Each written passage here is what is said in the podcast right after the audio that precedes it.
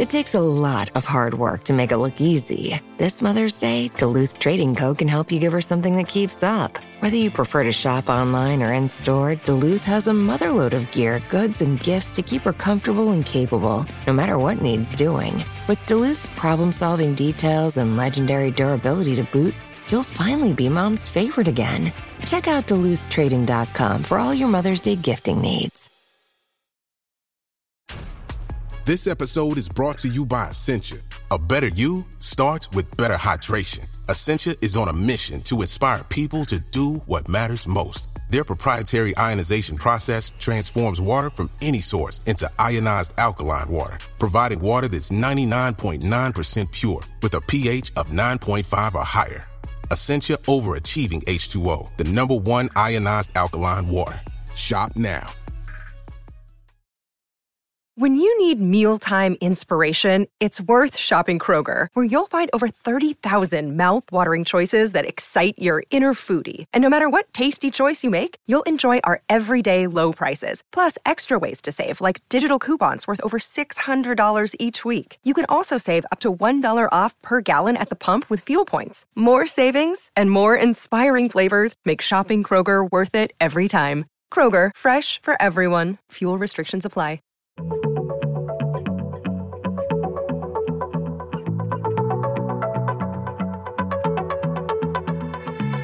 Hello and welcome to Radio Astronomy, the podcast from the makers of BBC Sky at Night magazine. You can subscribe to the print edition of the magazine by visiting skyatnightmagazine.com or to our digital edition by visiting iTunes or Google Play. Travelling to distant stars might sound like science fiction, but perhaps it's not as outlandish as it seems.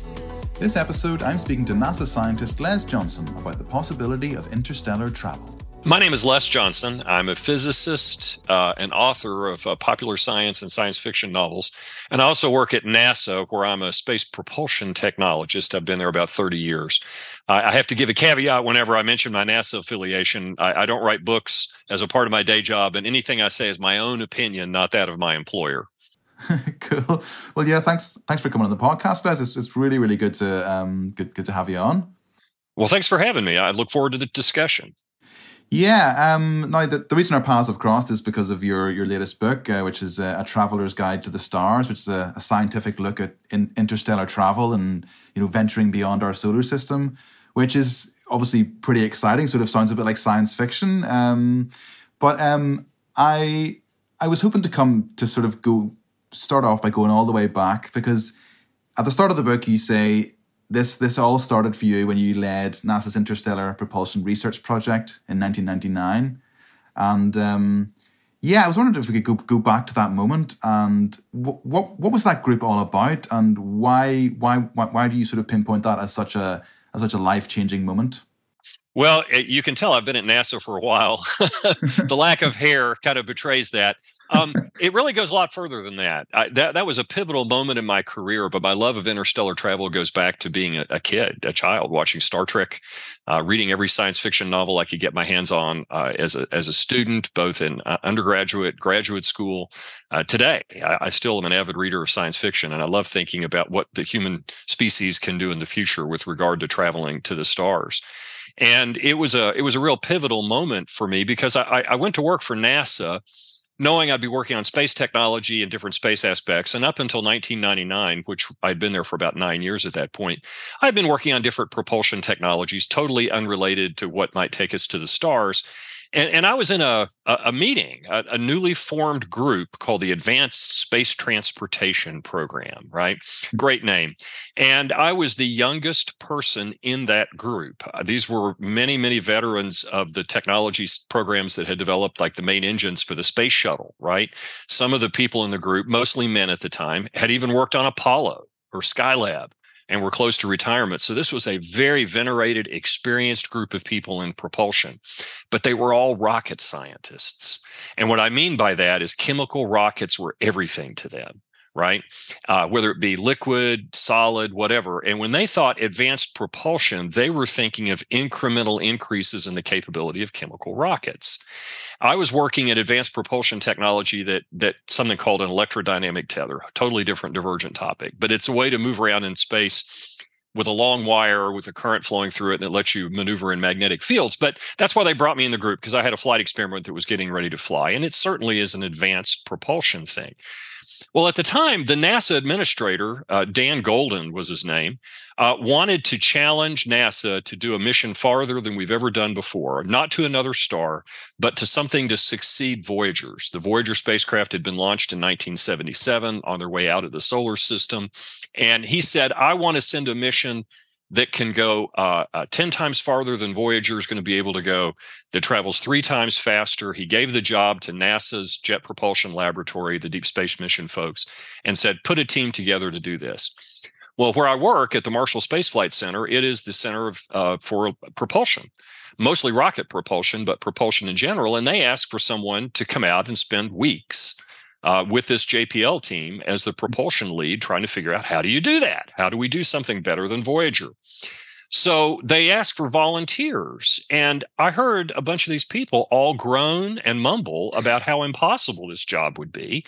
Why would anybody want to think about that? Because obviously we don't have the technology today to do it because they were all chemical rocket types. And they thought, ah, this will just be a study that goes on a shelf and nobody does anything with the results. Well, I had been in the group for a few weeks and I'm looking around at all these experienced engineers that I just revered, all basically trying not to look at the, the manager, afraid they'd get tapped and have to go to JPL. So I thought, well, why not? So I raised my hand and it changed my career. Hmm. Uh, it was wonderful. I, I, went to JPL. I was th- with people thinking about exotic far out kinds of things. I, I learned about the real state of the art of advanced propulsion that's not chemical rockets, nuclear propulsion, electric propulsion, solar sails, other things. And uh, shortly thereafter, I, I, came up with a plan of what we needed to do to see if these technologies could be advanced to the point where we could use them.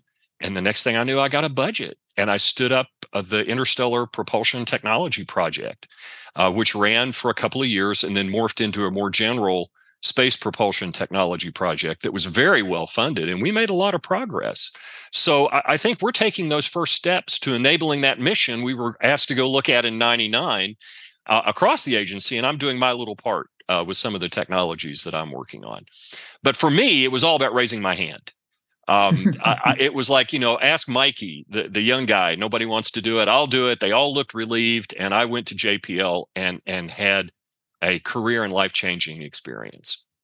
Incredible. I mean, I, I, suppose when you consider that that was the late nineties, the the sort of um, the context of that was we'd we'd only just confirmed exoplanets. Was that was that was that part of the discussion? Was was was that part of what what what you and NASA were thinking of at the time?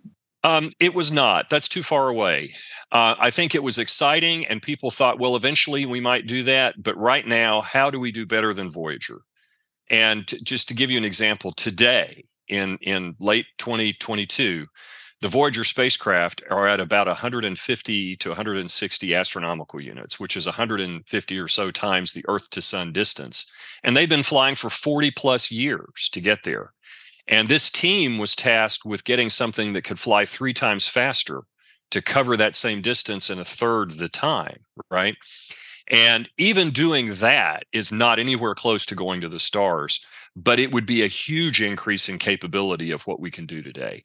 So, yeah, the exoplanet stuff was intellectually interesting. People like me who've been reading about life on other planets, you know, Star Trek, Captain Kirk, Picard, they're all visiting these other worlds, right?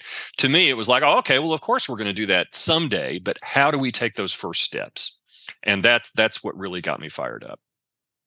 Yeah, it, it is really interesting also because I sort of think that um, when when when you look at you know Apollo and then the shuttle and then what we're doing with uh, the Artemis missions and the potential of going to going to Mars, have we really changed? Has uh, has propulsion in that respect really changed very much since Soyuz and and the Apollo in, in a sense that we're we're we're sort of launching rockets to go to the moon or into Earth orbit?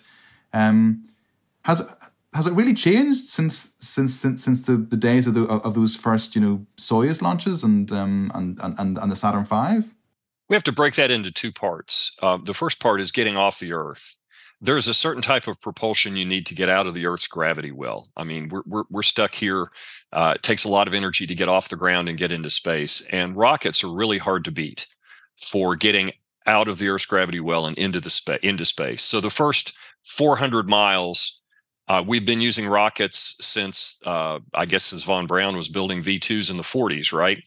All the way up till today. And the innovations that we see from the the commercial rocket companies that have revolutionized the cost model are still basically chemical rockets, right?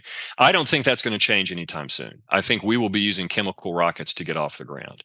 What will change more and has already changed is how we get beyond that first 400 miles or 400 kilometers, you know, give or take, right? It's it's thousand miles, thousand kilometers, just out of the Earth's gravity well, right? A long distance, because the spacecraft then have to go the next million or billion. and when you think about that, the the power of a chemical rocket doesn't look as good because it's extremely inefficient. If you put it in terms of your car, the miles per gallon of of a rocket is poor its efficiency is very very poor there are other methods to move around in space where you get 10 times as much total velocity change for the same amount of propellant or the same amount of mass things like electric propulsion ion drives those have been flown in space since the late 90s and are used on commercial satellites in Earth orbit, like the big communication satellites. They're used for station keeping. We've sent missions to asteroids uh, the Dawn mission uh, went to the main belt asteroids using uh, electric propulsion after a chemical rocket launched it. I'm working on solar sail technology, as are others.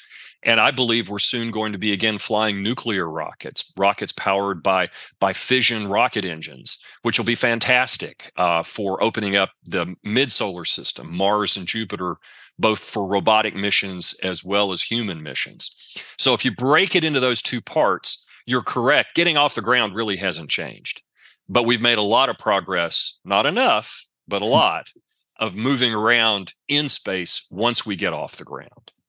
So, if you were asked just that flat question, is is interstellar travel possible? Is, is it is it currently possible, given what we have and what we know, to get a spacecraft from Earth to a, a different star, like a different solar system, a different planet orbiting a different star? Well, you're talking to someone who has to split nuances here. The answer is yes. the Voyager spacecraft, if they were pointed in the right direction, will be dead and non functional, but they could arrive at another star system in about 70,000 years on their current trajectory. So, technically, yes, we can send a probe to another star. Is it practical? Absolutely not. I don't think anybody would say a 70,000 year mission of a dead spacecraft is practical from the point of view of fundamental physics, there are ways we can accelerate spacecraft much faster and reduce that trip time to a thousand years in some cases, which isn't as outlandish as most people might think, because we have recorded history going back a thousand years, um, to a few hundred years or less, which is even better. Because uh, to, to listeners in Europe in particular, not so much North America, you have projects that took hundreds of years to complete. The great cathedrals, right? Those were multi generational lifetime projects. So I think within the known laws of physics, we could undertake a voyage that could get to another star in a few hundred years. And if some of the technologies pan out, which we don't know that they will, maybe in a hundred years. But I have to point out there's a difference between physics and engineering. The fundamental hmm. physics says these approaches might work, and I talk about those in my book. But if I turn around and talk to the engineering teams that I work with and say, okay, go build this, well, in their mind, they're probably laughing at me. Um, but in reality, they're thinking we don't know where to begin because we don't have the engineering skills to build spacecraft to travel these distances that fast today. But if you look at the fundamentals, all the way down to Newton and, and quantum mechanics and everything else, we ought to be able to figure it out. Okay. uh, we just haven't committed the engineering time and talent to do that yet. I really love that analogy. I'd never thought about that before. Um, you know, the, the the great cathedrals of of Europe, whose you know architects never saw them being completed. Um, because when you think about you know traveling to our nearest star system, you sort of think, well, that that's not possible within one human lifetime, and you sort of your your instinct is, well, that's that's pointless then. But it's not pointless, is it? I mean, as you say, even you know great engineering works um, you know, maybe in like 200, 300 years time, if we have mastered, people look back and go, oh, but you know, back then, um, the people who launched the spacecrafts didn't even see them arrive at the at the at the at the, at the distant star system? I think it, it enables us, well, it requires us to take the long view. And, and I think that's something woefully short in global society today. Everything is uh, investments, technologies, everything we do is couched in near term return on investment. Can you bring money back or accomplish this in three years or less? And I think we're losing a lot because some of the greatest things we've done in human history have taken far longer than that. And I don't think we ought to undertake things that we believe are impossible over multi generations. But if you have a good plan and it's worth doing and it takes longer than my lifetime, and I won't be here to see it completed, I think I would take great satisfaction in knowing I was a part of it at its beginning. Mm. And that's that's the way I think about things. I, I think that's a, a, mistake we often make in our societies. We don't take the long view. I, I think we need to look forward and realize that some things are worth doing, even if you or I personally won't see them to their completion. And uh, the notion of sending uh, our presence, the human species, life as we know it into the universe beyond just where it, it arose or was was created here uh, is is vitally a moral imperative to me and, and, I think you can make that case that life is good and we ought to do this. So that long view is just really missing, and, and we should get it back in every aspect of our lives.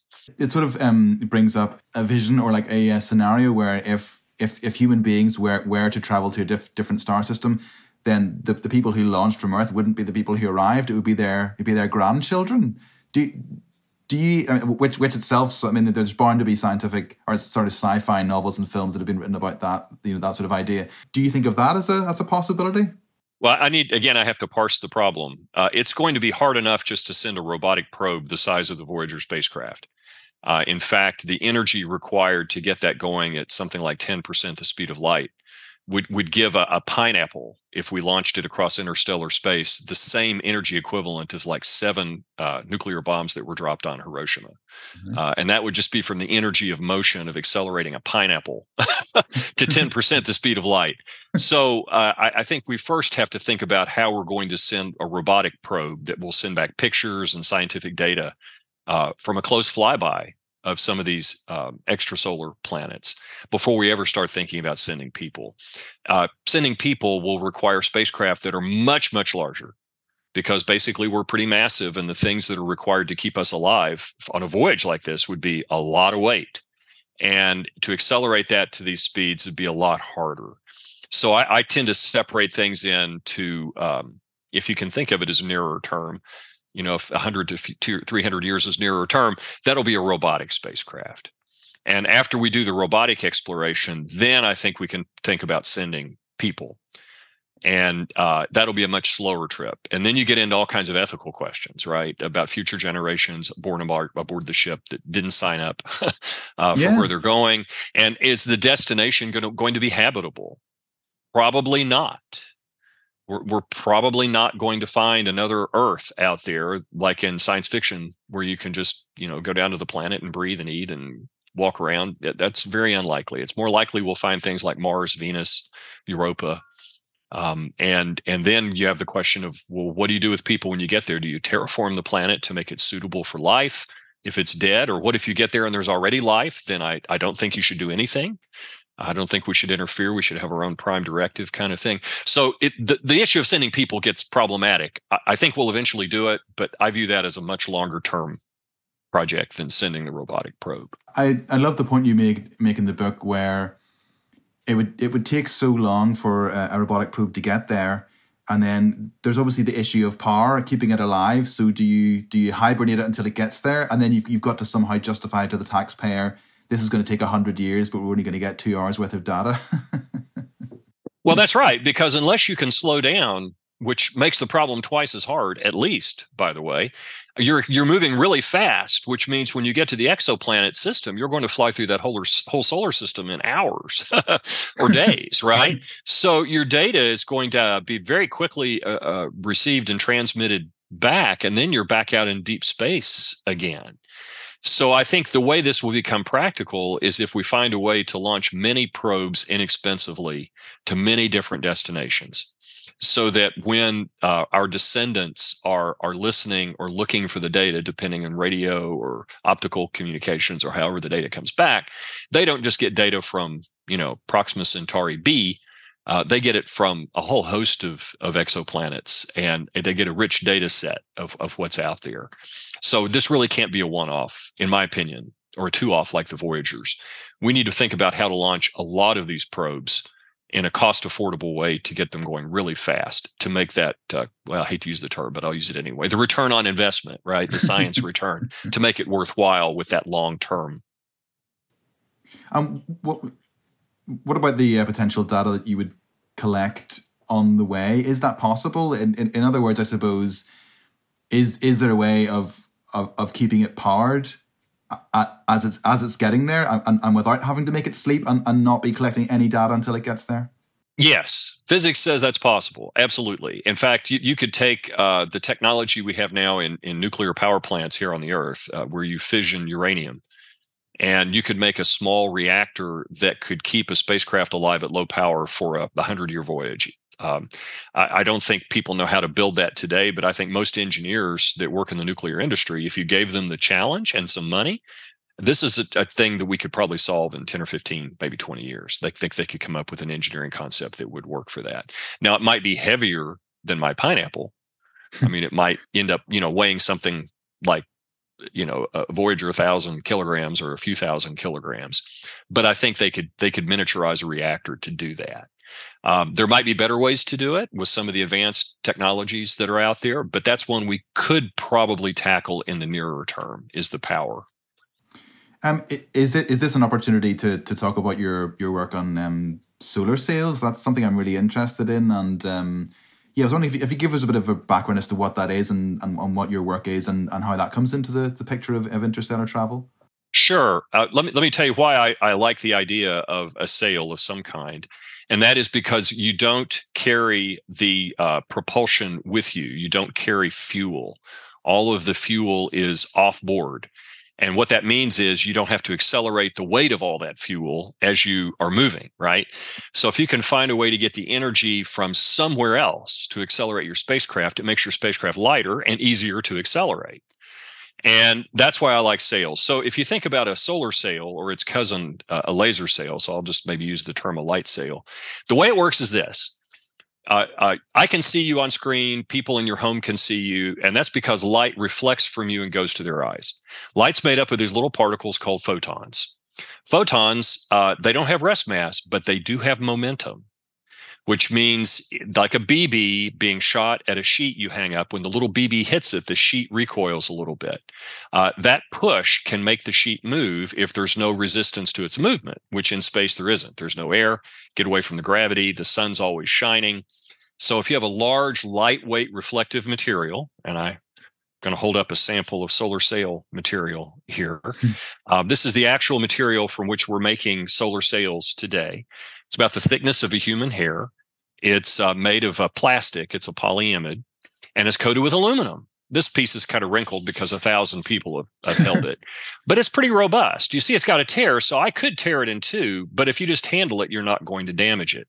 Yeah. And it works the same way as a sail that people are familiar with. If they go to the ocean or a lake and they see people windsurfing or sailing, uh, they put up the sail, and in, and on Earth, it's wind reflecting from the sail that pushes it. In space, it's light. And it's a very small push, but it's constant. The acceleration accelerates you constantly. So when you put out a large lightweight sail, think something that's a thousand square meters up to 10,000 square meters. And in my imagination, a square kilometer, right? And you deploy it very close to the sun where the sunlight's very, very bright. You get a lot more light on the sail. It will accelerate it to very high speeds. And so a square kilometer sail deployed within a few solar radii could accelerate a small spacecraft so, so fast that it might be able to go to the nearest star in a thousand years, say, or give or take, depending on the characteristics of the sail. That's a long time. You can make it go faster if you build big high energy lasers, deploy them in space. And I'm not talking about puny 10 kilowatt lasers that the DoD is building for their ships, right? Uh, 30 or 50 kilowatts. I'm talking about gigawatts, billions of watts. And you shine these lasers on this sail as it's exiting the solar system, then you can get trip times of less than 100 years to the nearest star. So I am a huge advocate of of something other than a rocket. No matter how efficient a rocket is, you still have to carry all that fuel, and that's a problem. If you can take that energy off board, you can go faster. Now, solar sails, not laser sails, have been demonstrated. Uh, NASA flew one called NanoSail D in 2010. The Japanese flew one called IKAROS in 2010. The Planetary Society's flown one. Uh, NASA just launched the Near Earth Asteroid Scout uh, to demonstrate a sail. And my team at work, and again, I'm I'm just telling you what NASA's doing. You can find this on the internet, so I'm not giving away anything inside. We're working on one uh, that would be 1,600 square meters, uh, which is over 17,000 square feet for American listeners, and that's huge.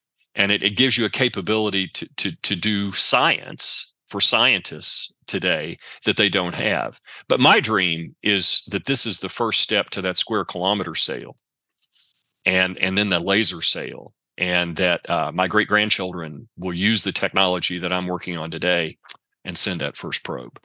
So cool. I love the idea of it. Uh, you know, uh, sort of like a a boat with a sail, but rather than wind, it's light. You know, is there something kind of quite poetic about that, isn't there? oh, it's beautiful. It's elegant. In fact, I, have talked to a lot of audiences about this. It's it's kind of the ultimate green propellant, right? Yeah. And and it has a, I don't know. I think it appeals to the to the the romantic notion of sailing. I mean, sailing's always appealed to people, right? And um, I think it just kind of touches us in a way that's not just technological. It, it touches us in a, uh, a kind of a romantic way as well. At least that's the way I look at it. Definitely.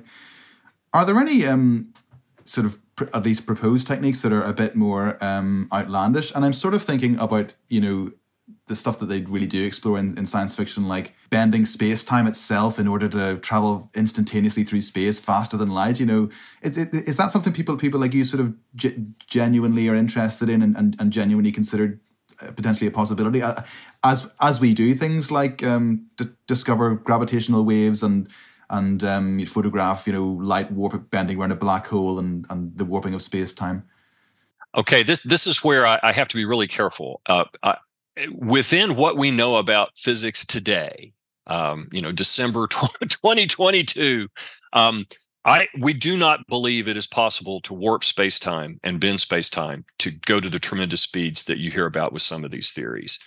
They are fantastic physics models, but you can build a mathematical model predicting how the universe works and nature doesn't actually work that way even though the math is good right mm. and i love this kind of theoretical work by people for instance the the uh, warping of space-time the alcubierre drive by that miguel uh, miguel alcubierre came up with there are people seriously looking at this but there are a lot of theoreticians and and no offense to my theoretical physics colleagues that's not not really meaning to demean you in any way because you're doing the necessary kind of thought experiments that might lead to a physical breakthrough to enable us to do these things.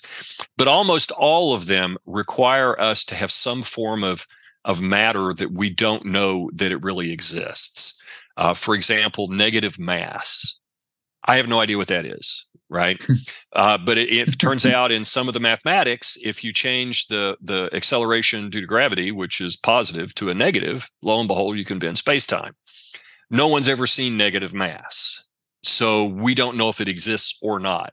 So I would put that in the speculative physics category in that it seems physics based, but it's speculation.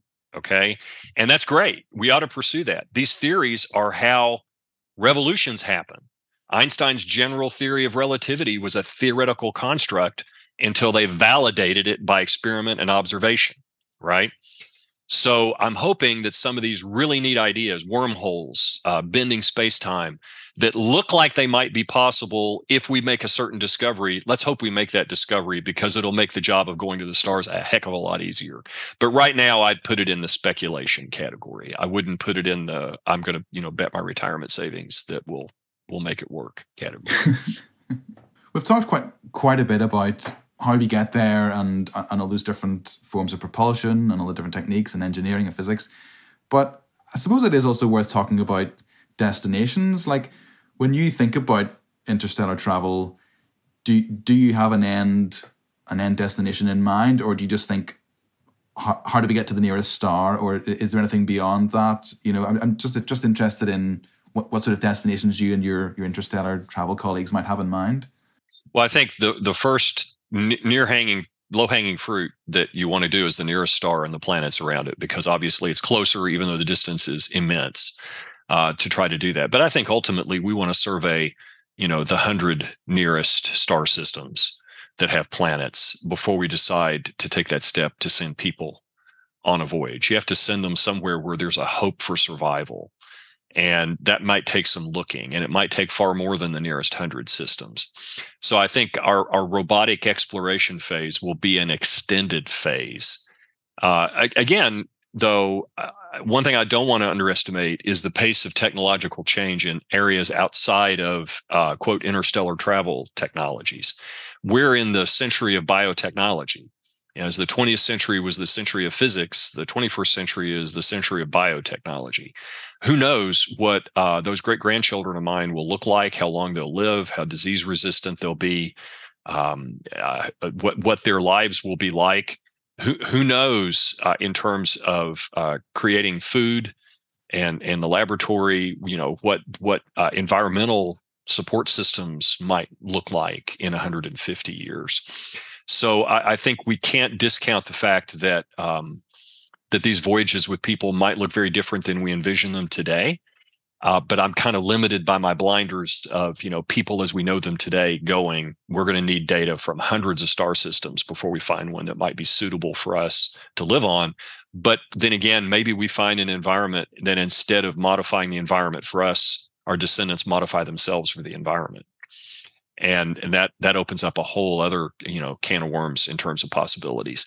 But it's it's fun to think about and and we shouldn't underestimate what those changes might be in the next several hundred years.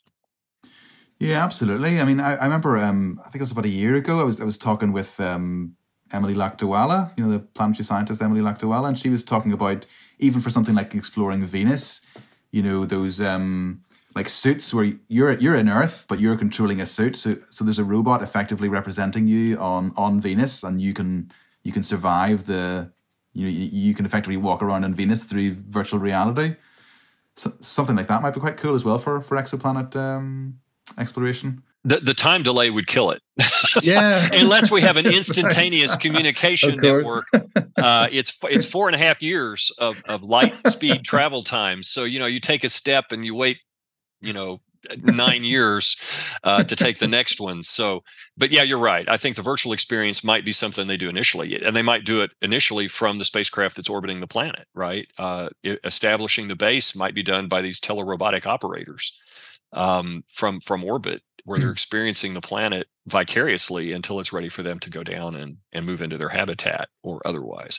So, yeah, I, I agree. Those those changes are coming and and we don't know what the impact from all that will be. A lot of creative people out there will take it in directions you and i can't imagine. Yeah and and i suppose that that is another issue as well isn't it? If if, if you were if you were to send humans to you know alpha centauri for example the the time delay in sending them a message and getting the message back as you say would be you know so long that it would sort of it, it would almost render it uh oh it's just sort of a, almost pointless attempting to even have a conversation with them wouldn't it it would. I think anyone we send is going to be on their own. Yeah.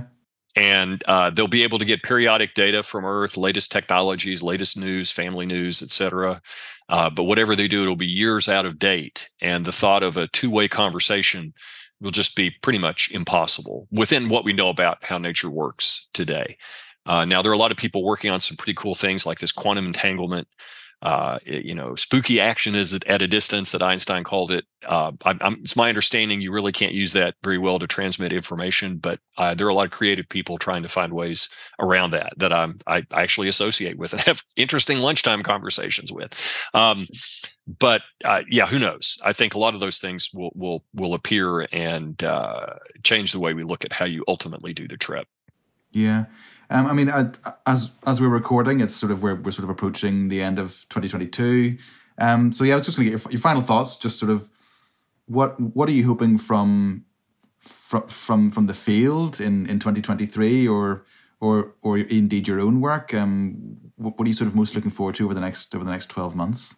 Well, I, I, think the first thing I'd like to do is invite your listeners to c- consider attending the Eighth Interstellar Symposium, which will be held at McGill University in Montreal next July. Uh, yeah, I think it's July. It's a it's a week long symposium of scientists, engineers, science fiction authors, artists, general public uh, who will be presenting papers and discussions talking about the ethics and the technologies of interstellar travel. And, and those meetings have historically resulted in innovative new technology papers and thoughts that get published in a peer reviewed journal, uh, Acta Astronautica, which is a, a pretty big prestigious journal in the aerospace community. Um, so I, I, would encourage anyone who's interested to consider attending that and joining us in Montreal next summer, first and foremost for 2023. And in 23, I'd like to, to see work continue on a lot of these advanced propulsion technologies for certain in the work I'm doing on solar sails. Uh, I want to press forward with that. I think also the field I mentioned earlier of nuclear propulsion. There are investments being made around the world in trying to uh, to, to further that capability. And I think uh, as we look at going to the stars, we'll have to take the solar system as a stepping stone hmm. to get to the stars. And so anything that's going to get us further into space and get us more used to working and living and operating beyond Earth is a step to the stars. And so that's another thing I'm I'm optimistic that we'll see happen in 2023 and beyond is that, that we'll take those next steps toward flying some of these advanced technologies. Fantastic. Yeah, lots lots to look forward to in in this field alone, you know, when you consider everything else that's going on. Uh, but yeah, uh, Les, um, just want to say thanks, thanks for coming on the podcast and for speaking to us. And you know, good good luck with the book when it comes out around the, about the time of this podcast, um, Traveler's Guide to the Stars. And yeah, hope, hope to hope to get you in the podcast again soon, maybe you know, and, and and we can talk about any any new developments. But yeah, thanks thanks again for coming on. Well, thanks for having me. It's been a fun conversation. Thank you for listening to this episode of the Radio Astronomy podcast from the makers of BBC Sky at Night magazine. For more of our podcasts, visit our website at skyatnightmagazine.com or head to Acast, iTunes, or Spotify.